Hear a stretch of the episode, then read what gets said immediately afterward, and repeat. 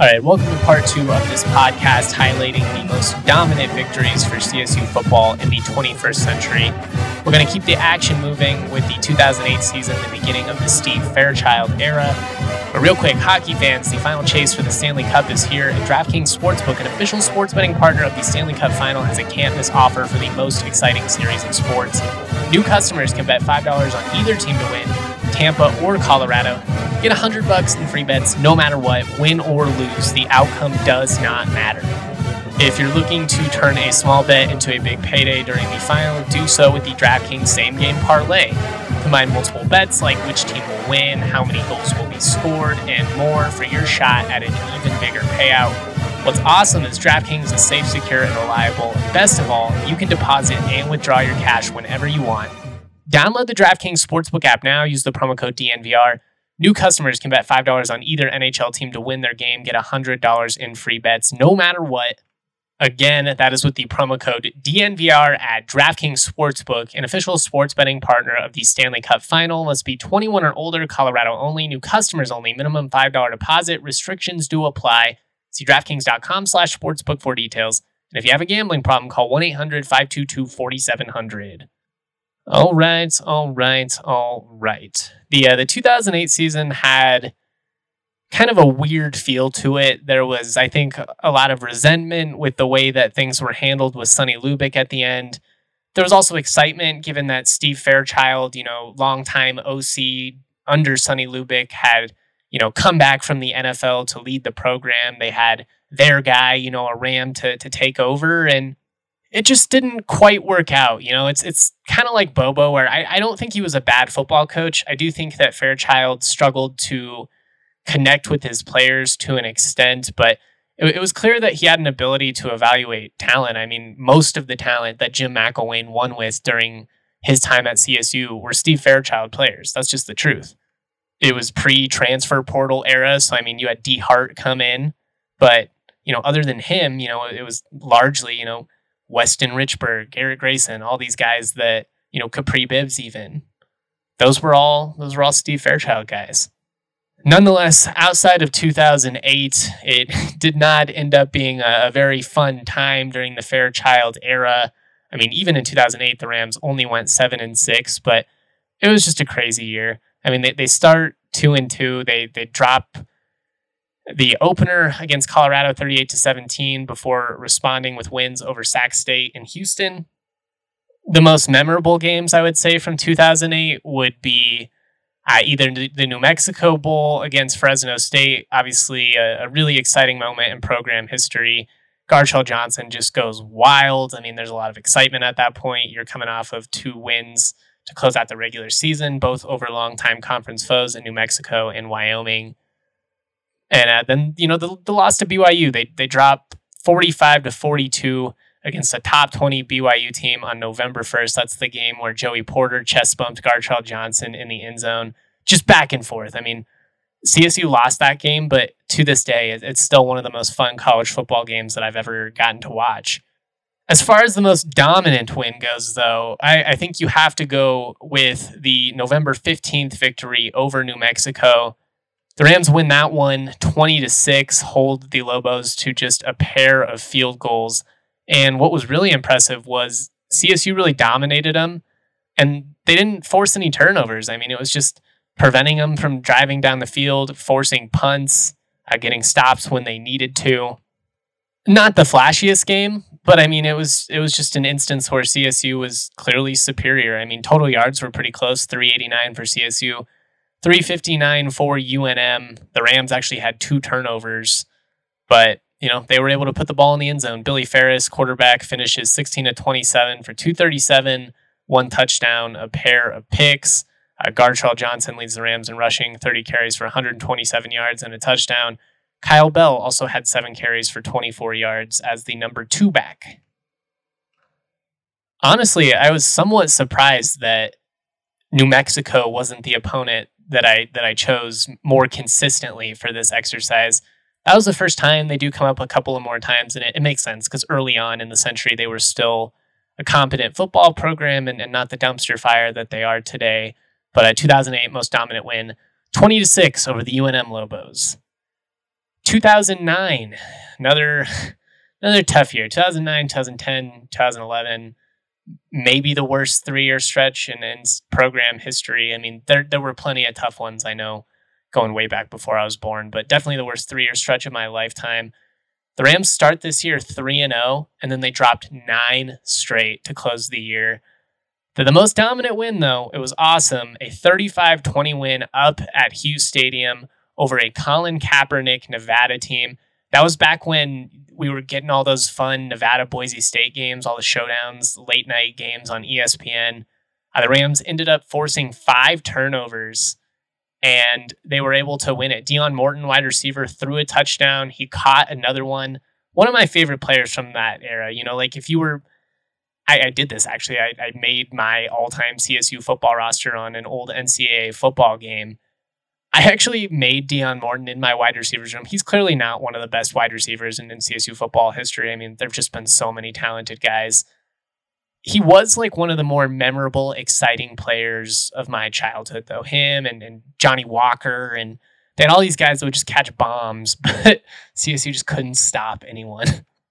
The the win over Nevada was significant for a lot of reasons. Obviously, beating a, a team with a, a, quarterback as talented as Colin Kaepernick is is huge. But on top of that, it was big for me personally because it was the first time that I got to attend a CSU football game at Hughes Stadium in, in person. I'd been to some games down in Denver, but that was the first time that I got to go up and experience Fort Collins firsthand. You know, I grew up following CSU. My dad was an alum. You know, growing up in, in Lakewood, we watched every game, but it was a bit of a trek. And, you know, the tough part with youth sports, and I'm sure there are plenty of parents listening to this podcast that know exactly what I'm talking about, is you know, it makes it hard. You know, when me and my brother both had youth football and basketball and baseball and everything else going on, it was just it was hard to have a Saturday where neither of us was playing, where we would have enough time to be able to get up to Fort Collins and then check out a game. Finally got to do it in 2009. I was in the eighth grade and I got to go to CB Potts for the first time with my dad, old school CB and Potts.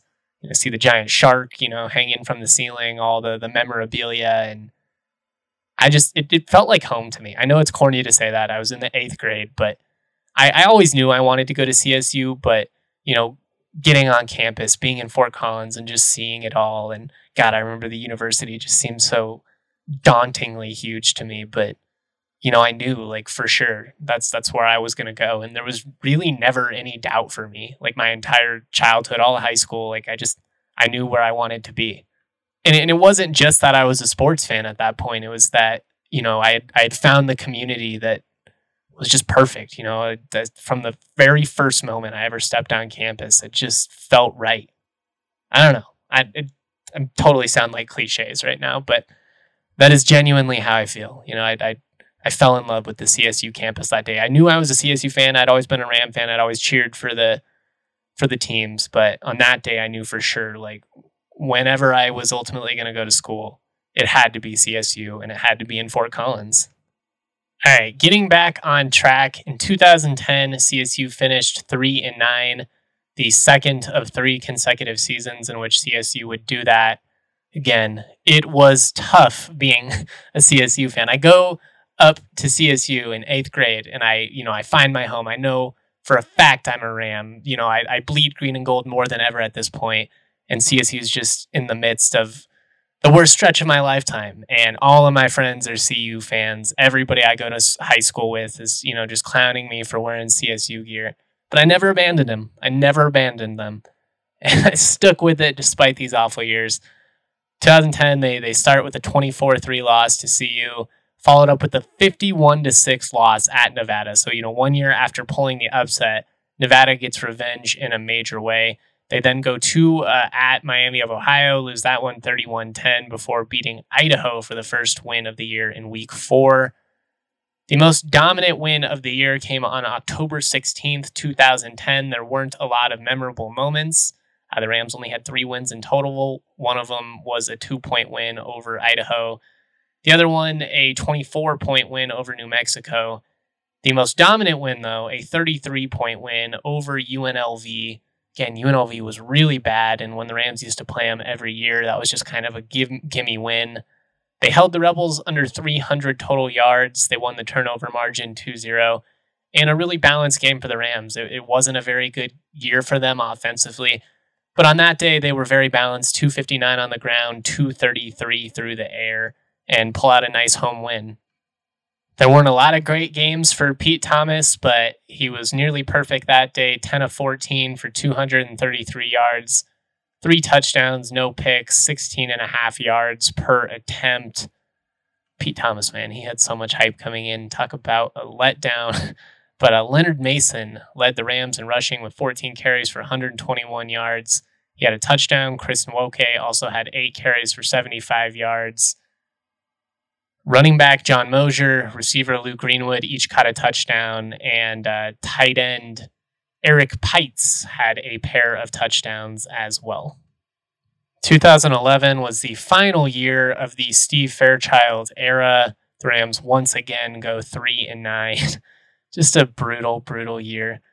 I kind of forgot how tough it was my first few years of high school, what it was like being a CSU fan there was some hope though. I mean, they started three and one. They they beat New Mexico on the road in a close one, 14-10. Come home, beat UNC, drop a tight one to CU 28-14, follow it up with a road victory 35-34 uh, over Utah State. You know, they're thinking maybe things are going good. After that, though, it just kind of falls apart. They drop a heartbreaker, a seven point loss to San Jose State, get murdered by a top five Boise State team. Then they then the wheels just fall off. I mean, they, they lose by two touchdowns at UTEP, UNLV beats them by a field goal. There was another game to San Diego State by a field goal. TCU beats them down. Air Force beats them down. And ultimately, the, uh, the final dagger being a 22 19 loss to Wyoming. God, man, that's just brutal. Eight straight losses to end the year. And uh, three point loss in the border war. Most dominant win. There weren't very many. Kind of a terrible season. I, I guess you got to go 33 14 over UNC. Raymond Carter rushed for 100 yards and a pair of touchdowns. Max Morgan, local linebacker, recorded a safety. 2011, along with 2018, for my money, probably the, the most embarrassing CSU football seasons of of my lifetime. I mean, they were just brutal. 2012, the Jim McElwain era begins. We will keep that fun rolling. Real quick, though, got to shout out the homies over at Breckenridge Brewery. The hometown craft beer of your Colorado Avalanche is celebrating this historic winning season with the people who have supported this community through such a challenging year. They're doing so by gifting Avs tickets to a pair of community stars. They've done so throughout the playoffs and have continued to do so throughout the Stanley Cup. We invite you to nominate a stellar community member and an Avs fan who should get the chance to celebrate at a playoff game this season. There's a chance that the Avs won't have any more home games, but if they do, Breck will be hooking up an Avs fan and a friend for each one with tickets, gear to match, and of course, the drink of the season, Avalanche Ale. Breckenridge Brewery will also donate a portion of all proceeds of sales of Avalanche Ale through the playoffs to the Community Fund Boulder County to help benefit Marshall Fire victims. Visit breckbrew.com to nominate a community star and send them to an Avs playoff game. Also, check out the Breck Brew Locator to find the closest liquor store, grocery store, whatever near you with delicious Breck brews. I highly recommend the hard soda line that came out this summer. Absolute fire. Root beer, ginger ale cannot be beat. My favorite drink of the summer. I'm telling you guys, go check it out. All right, in 2012, the first year under Jim McElwain, you had some excitement. I mean, you have the offensive coordinator coming over from Alabama after they win a national championship. He starts off with a win over CU, first ever game, leading the program 22 17 down in Denver. I'll never forget that day because Michael Hancock accidentally called him the wrong name. But I think the 2012 season was kind of a, a, perfect example of how things tend to go under first year coaches. And, and the transfer portal is probably going to change just a little bit, but you have the high moment where you you know beat your rival, you beat CU in game one, you're feeling good, and then week two, you know you you fall to an FCS team in North Dakota State. Obviously, the you know the Bison were really good at that point. They were still coached by Craig Bohl. You know, it, it wasn't like losing to Illinois State or you know South Dakota State. Even it it was somewhat of a respectable loss. But if you're a if you're an FBS team, you just you can't lose to an FCS team at home. You can't, and that's why I hate scheduling them. Other than you know UNC for the local benefit, because you just have absolutely nothing to gain. After that, they lose to San Jose State by 20. They lose to Utah State by 11. They lose to Air Force by 21. Fresno State by 21. Things are going rough. They're absolutely getting their butts kicked. But you, you could kind of see the improvement. And after losing six straight games, CSU finally responds with a 42 27 win over Hawaii. They end up closing the year three and two. So, you know, pretty pretty nice way to close out the year despite, you know, losing a, a lot of blowout games. The most dominant win of the year for CSU came late in the season. Unsurprisingly, November 10th, the Rams took down UNLV 33 to 11 in Fort Collins. That game started with Shaq Barrett housing a 49 yard pick six in the first quarter. Then DB Shaq Bell scooped and scored on a 30 yard fumble recovery. So you had the, the rare two defensive touchdown game. Anytime you do that, you're going to be in a good position to win. Donnell Alexander rushed for a couple of touchdowns on the ground. He ended up, you know, having the, the game winning or game tying score against Washington State the following year in the New Mexico Bowl. But CSU ended up holding UNLV to just 219 total yards of offense. They forced four turnovers. Like I said, two of them went back for scores. Just a really complete team victory, and you know, kind of the first sign of what was to to come in the in the following season. In 2013, CSU got off to kind of a, frustrating start, one and three, at two and four in the first six. They lose to CU 41 27 in a game where they just can't get any defensive stops in the opener. Then they drop a really frustrating game where they just gave away a couple of dumb turnovers at Tulsa, lose that one 30 to 27 in week two before coming home to beat Cal Poly 34 to 17. This was actually my freshman year at CSU. After going to Alabama on September 21st, the Rams were able to kind of find themselves. They lost that game 31 to 6, but I mean, it, it was a competitive game really going into the fourth quarter. And after that, you know, CSU responds with a 59 42 win over UTEP. They do lose a heartbreaker to San Jose State, another frustrating game. That one, and that game in Tulsa, I mean, are, are a couple of plays away from CSU having a 10 and 4 year. But if we're talking about the most dominant wins, and I really think you could have gone with two here, you could have gone with a 52 22 win up in Laramie I mean, after you know starting two and four to win by thirty in the border war, I think you could really make a strong argument for it. And I almost did go with that one, but I actually went with the season finale, a 58-13 victory over Air Force. The Rams held Air Force to just 154 rush yards, 279 yards of total offense. CSU, on the other hand, goes for 629 yards of total offense. Garrett Grayson, nearly perfect under center, 26 to 34 for 395 yards, three touchdowns, no picks. Three rushing touchdowns from Capri Bibbs, two rushing or two receiving touchdowns from Rashard Higgins. It, this was kind of the beginning of that 2014 team. Was you know the finale uh, against Air Force going into the the Washington State win in, in the New Mexico Bowl. CSU was just really clicking. You had a lot of veterans on defense. You know, Shaq Barrett obviously leading the way, but you know Bernard Blake at DB. You know KPL Trent Matthews in in the secondary, and, and offensively they were just pretty much unstoppable. I mean Garrett Grayson was clicking in a way that really no CSU quarterback from a passing efficiency perspective had ever performed. And then you have Capri Bibbs just going wild in the backfield. Rashard Higgins has a breakout year. I mean you could just tell like this was a, a program on the rise. And in 2014, they broke out in a in a major way. You know, 10 and two season, a couple of plays away at Air Force from an 11 and one season. And really, I mean, they had a chance to beat Boise as well. But the, the most dominant win in 2014 was when the Rams went 10 and 1 with a 58 20 victory over New Mexico at Hughes Stadium on November 22nd, 2014 this was a weird like 10:30 a.m. kickoff. I, I don't remember very many of these, but it was a fun atmosphere despite the students not really being on campus. It was kind of a cold, dreary day. It was my first game on the sidelines, so that was fun. But what was crazy was for the second straight year, CSU had a player go for six touchdowns against the Lobos. Dee Hart rushed for six TDs in that game. The year before, Capri Bibbs did it down in Albuquerque. that game was more of a shootout in, in 2013, 2014, just a beat down 58 to 20. Yeah, I mean, like I said, that that was a really memorable year, obviously, with Jim McElwain offensively, defensively. That team just so talented and man, you know, a couple things go differently. You're potentially looking at a Fiesta Bowl appearance, a New Year's Six Bowl appearance at least, and probably CSU's first conference championship since 2002.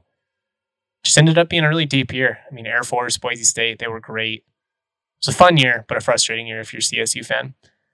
After McElwain dips for Florida in 2015, the Rams open up the Mike Bobo era with a 65 13 victory over Savannah State.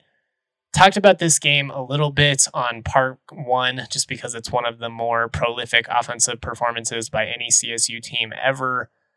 Fifth most points scored by CSU in any individual game. Begins with a fumble recovery in the end zone by Kevin Davis less than one minute in. It was 45 7 by halftime. Nine different Rams scored a touchdown in this game. I mean, it, was just insane. Higgins had an awesome score. Olabisi Johnson scored his first ever touchdown in it. Nick Stevens and Coleman Key combined to throw six touchdowns. The reason I actually remember this game, I to this day still view this as the hottest game that I've ever been at college football wise. I'm not sure temperature wise if it actually was the hottest, but the sun was just so intense. And sitting in the student section back at Hughes, man, it the sun was rough, really rough. And and you felt it in a major way in that Savannah State game. You felt it in a major way the following year, too, in the most dominant win, and that was November 5th, 2016, when the Rams beat Fresno State 37 to 0 at Hughes Stadium.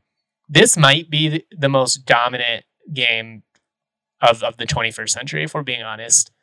I mean, it, it wasn't necessarily the flashiest, the sexiest, but they just throttled them. I mean, absolutely throttled them. It was kind of surprising, too, because Fresno is a pretty, they were an okay team. I mean, the 2015 game was was awesome, but they just they were completely outclassed in this one. CSU 28 first downs, Fresno only had 12. CSU 494 total yards, Fresno had 232. Four individuals ended up scoring for the Rams. Just a just a beatdown. And I should say, I said Fresno was a decent team. They were not. They were 0 8 going in, so that was just in my head. But nonetheless, most dominant win of that season, 37-0. I mean, it, it was so lopsided. It was, you know, over halfway through the second quarter. It, it was such a beatdown. It, it really wasn't even like that entertaining. It wasn't that fun to watch. 2017, the biggest win came against Hawaii, 51 to 21.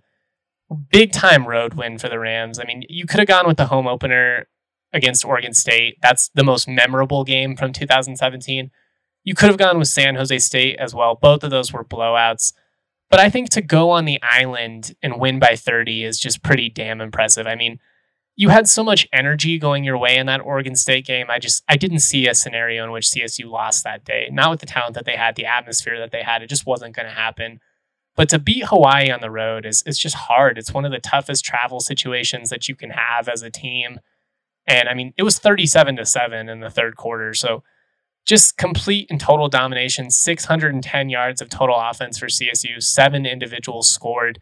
One of the best games in Nick Stevens' career 18 to 22 for 351 yards, four touchdowns, zero picks. This was the first of four conference wins in a row for CSU to, to open up that 2017 Mountain West slate. Three of them were on the road. So, I mean, you, you were just feeling so good at that point. They'd already beaten down Oregon State. They they lost a heartbreaker to CU, but we all know that one was bullshit with the pass interferences. I mean, I, I don't blame the refs, but I will blame the refs for that one until I die. They they drop a competitive game at number one, Alabama 41 23, and then they open up at Hawaii with a 51 21 slaughtering, go to Utah State, win that one 27 14, beat Nevada 44 42 in a thriller at Canvas, and uh, then go to New Mexico, win 27 24 before falling to Air Force. Wyoming, Boise State, we all know how that goes. The Rams ultimately ultimately end up going 7 and 6 overall after losing the New Mexico Bowl to Marshall 31 to 28, but you could just feel the air go out of the program once they no longer had an opportunity to contend and in my opinion, you know, this this season that 2017 Boise State collapse is kind of when any hope of things succeeding under Mike Bobo went out the window for me. In 2018, that opinion was pretty much cemented in no no dominant victories all year long. Like I said, 2011, 2018, the most embarrassing individual years by CSU in my lifetime.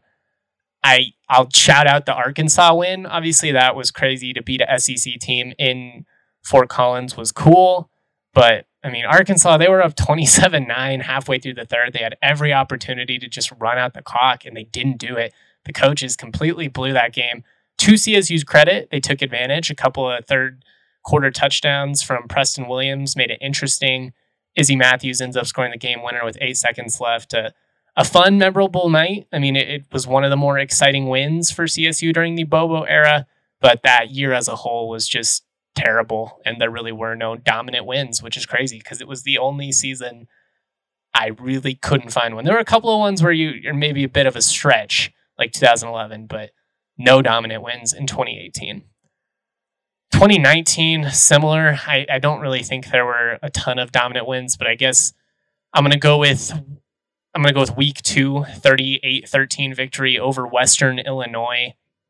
This was, I mean, this was a, a complete victory for CSU. It, was a nice response after losing a, a tough game against CU where the defense just couldn't get a stop. Collin Hill hits Dante Wright on the very first offensive play of the, the day for a 75 yard touchdown. Marvin Kinsey and Wright each scored twice there was just a feeling that day that the Rams could be really special with the offense. The only reason I was kind of hesitant to do this one was just the level of competition that they were playing. Obviously, this is exactly what CSU should have done, but I mean, it, it was the the most complete victory in in 2019. I almost went with the road victory over Fresno State, but just if we're talking about the way that the score was, I, I don't think you could say it was dominant, but I think that was the most impressive victory was the Fresno State game. 2020, again, I don't really think there were a ton of dominant wins, but I'll give CSU the border war. They were up 24 to 7 over Wyoming in the first half. To Levi Williams' credit, after a couple of early turnovers, the, the Pokes were able to respond. They make it interesting. But I CSU, they were in control throughout. I never felt at any moment like the Rams were actually going to lose that game. And I think when you go back and, and you remember it, you'll kind of view it as the Trey McBride game. You know, he was – more than established at that point as one of the best tight ends in the country. But to dominate the way that he did against, you know, a rival. And, and it had just been such a tough year. The season had been delayed. You know, you start the year with a brutal loss to Fresno State. That was like the only good moment of 2020. It really was. Finally, we are at 2021. And this one was easy 36 7 beatdown of New Mexico. 13 7 at halftime, but I mean, they just throttled them in the second half 23 to 0 held UNM to 74 total yards of offense, absolutely murdered their quarterbacks. The defensive line just feasted all day long. Forced three total turnovers, and you know this was after uh, Isaiah Chavez, you know the freshman quarterback, came out talking a bunch of trash, and the Rams made him pay. Man, they went they went down into Albuquerque, and and they really embarrassed him. And the Addazio era was rough. There's no doubt about it. it, it last year was particularly rough, starting the way that they did with South Dakota State and Vanderbilt, but New Mexico, San Jose State, those were big wins. Those were fun moments. And what was largely a, a really disappointing, a really just long season. I mean, by the end, having to listen to those rants at the press conference was was just brutal. But on this night, on October 16th, 2021, it was fun to watch CSU as they completely just own the Lobos. Whew, we made it. Took us about an hour, but we made it. We went through the 21 most dominant victories of the 21st century. And we also went over just some of the most prolific offensive performances. I thought this was fun. I thought this was a cool way to kind of relate it to a historic showing from the Colorado Avalanche, obviously coming off of that 7 0 win over Tampa Bay. Hope that they can extend that series lead to 3 0 on Monday night. We shall see. Big game. I think if the Avs are able to pull that one out, I'm, I'm, pred- I'm, I'm predicting a sweep at that point. Um, the math is easy. Yeah, it's easy to say that they're up 3 0. But just from a momentum standpoint, after losing in overtime to lose a heartbreaker and then to just get shell shocked the way that they did in game two, I think, you know, I think if you win game three, they're they're gonna roll over, even with the experience that they have. On the flip side, you win game three, it's a completely different series. So I'm really looking forward to it. I hope you guys enjoyed this. I thought it was fun to kind of go through the history, go down memory lane, talk about some of our favorite memories, favorite moments, favorite players, all of that stuff. Uh, it's going to be a busy couple of days on the recruiting front, so make sure you're keeping up with all things DNVR Rams there. I'll have articles as well as a podcast update probably Monday night or Tuesday morning. We'll see how that works out. Uh, but I will write articles as the commits happen. So make sure you are subscribing to DNVR. Never a better time. I'm telling you, sign up for an annual subscription, get a free t shirt. We make it more fun to be a Ram fan. All right, that's all I have for today. Make sure you're keeping up with all our content. Much love to all of you. Go Avs. Peace. Peaches out of Palisades, sweet as mama's marmalade. This shit sound like summer days, the windows down on harmony. The family band sing harmonies, my daddy played the drums. My mama slapped that bass, my sister sang these songs. Dancing under canopies, we thank the trees for all their leaves. We are just some drops of water, together make up seven seas. And one day I'll be like my father, one day I will learn to breathe. I'm choking on the thought that I am not the man I wanna be. I got blood on my shirt, like I wear my heart on my sleeve. She said I look good in red, but that went straight to my head. So now she's rocking my tees, tucked into new Prada jeans. And we ain't spoken a month, but I just saw her last week. The lipstick stain still on my cheek, like we ain't talk enough. And we always seem to laugh, but never nod at us. So the future's looking grim, it's kinda ominous. And this song ain't about love, that'd be too obvious. See, this is more about lust and all of my misconceptions. And this is more about me and all of my self deception. I'll tell myself a lie 100 times, don't need corrections. But every night I pray to God, I hope I learn my lesson. And the peaches out from Palisade. And they sweet as mama's marmalade. And this should sound like summer days, the windows down on harmony. The family band sing harmonies. My daddy played the drums, and my mama slapped that bass, and my sister sang these songs. Dancing hand in hand, we were tripping two left feet like a middle school slow dance. No one knew how to lead, but I'm still thankful for these days. They put a smile on my face. Flirt with me when you're bored, that's what I'm here for. Talk to me softly till I get a little more attached to the fact that you reply so quickly. Dash and retract only when you get sick of me. Sit back reminiscing back to when I got them digits. I swear I need a witness or somebody quick with pinches. I was out there floating, all them feelings felt indigenous to places I don't visit. Heart eyes when I'm grinning, heart eyes in them emojis. You said you won't be on me, I said you won't be lonely. You can count on me like a bank teller counter. Ain't never felt prouder, never holding back. Don't got a front when I'm around her. I wanna listen more, like maybe I should say less. I'm not sure to make an album, this is just my best guess. My best friends are producers, send me beats, I bump the playlist. Imagine all the hours Ableton was stuck on repeat. All for me to rap about some girls who didn't like me. SP404s and stupid bars, all wrote on loose leaf. I wait a lot on promises that sound like maybes. My contacts still just numbers, but in person call me baby. Like why I fall in love with every girl that wanna date me. Introspective but scatterbrained on the daily. I'll make a tape with the homies and rap the same thing. I know it's just rhymes, but it sounds like everything. And the peaches out from Palisade. huh? And they sweet as mama's marmalade. And this shit sound like summer days, the windows down on harmony. The family band sing harmonies. My daddy played the drums, and my mama slapped that bass, and my sister sang these songs. Dancing hand in hand, we were tripping two left feet like a middle school slow dance. No one knew how to lead, but I'm still thankful for these days. They put a smile on my face.